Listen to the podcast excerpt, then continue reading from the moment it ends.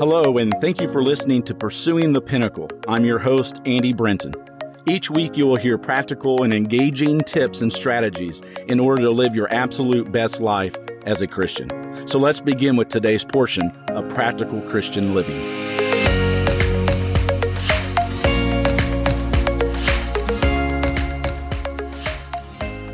In Galatians chapter 2 and verse 20, we read Paul saying, "I have been crucified with Christ, and I no longer live, but Christ lives in me. The life I now live in the body, I live by faith in the Son of God, who loved me and gave himself for me." There is a phenomenal quote from the movie Braveheart that says, "Every man dies, but not every man truly lives." There is so much truth in that statement, because the vast majority of people who live on this earth will live and die in slavery and bondage. In bondage to lust, pornography, jealousy, anger, bitterness, pride, arrogance, and the list goes on and on.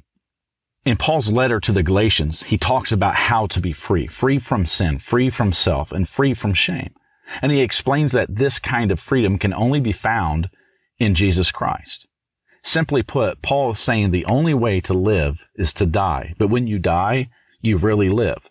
In Galatians chapter 2 and verse 20, we learn something that once we believe it and act upon it as if it is true, we will experience the only way to live, and that is to die to ourselves and to our past. Two people had to die in order for an unbeliever to become a believer. First and foremost, Jesus had to die for you, but then you have to die for you as well.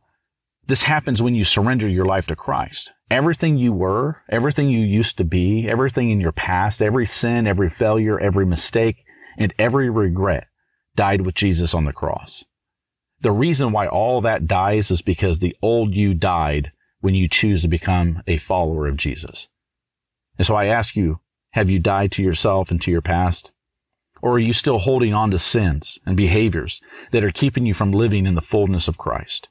It's my prayer that if you haven't completely died to yourself, that you would ask the Lord to forgive you and free you from the past so that you can move forward in the future that He has planned for you. Once again, I want to thank you for listening to Pursuing the Pinnacle, subscribing to it, and sharing it with those that you love. It's my prayer that God may continue to watch over you and keep you safe out of harm's way, and that you seek Him in all things. And until next time, God bless.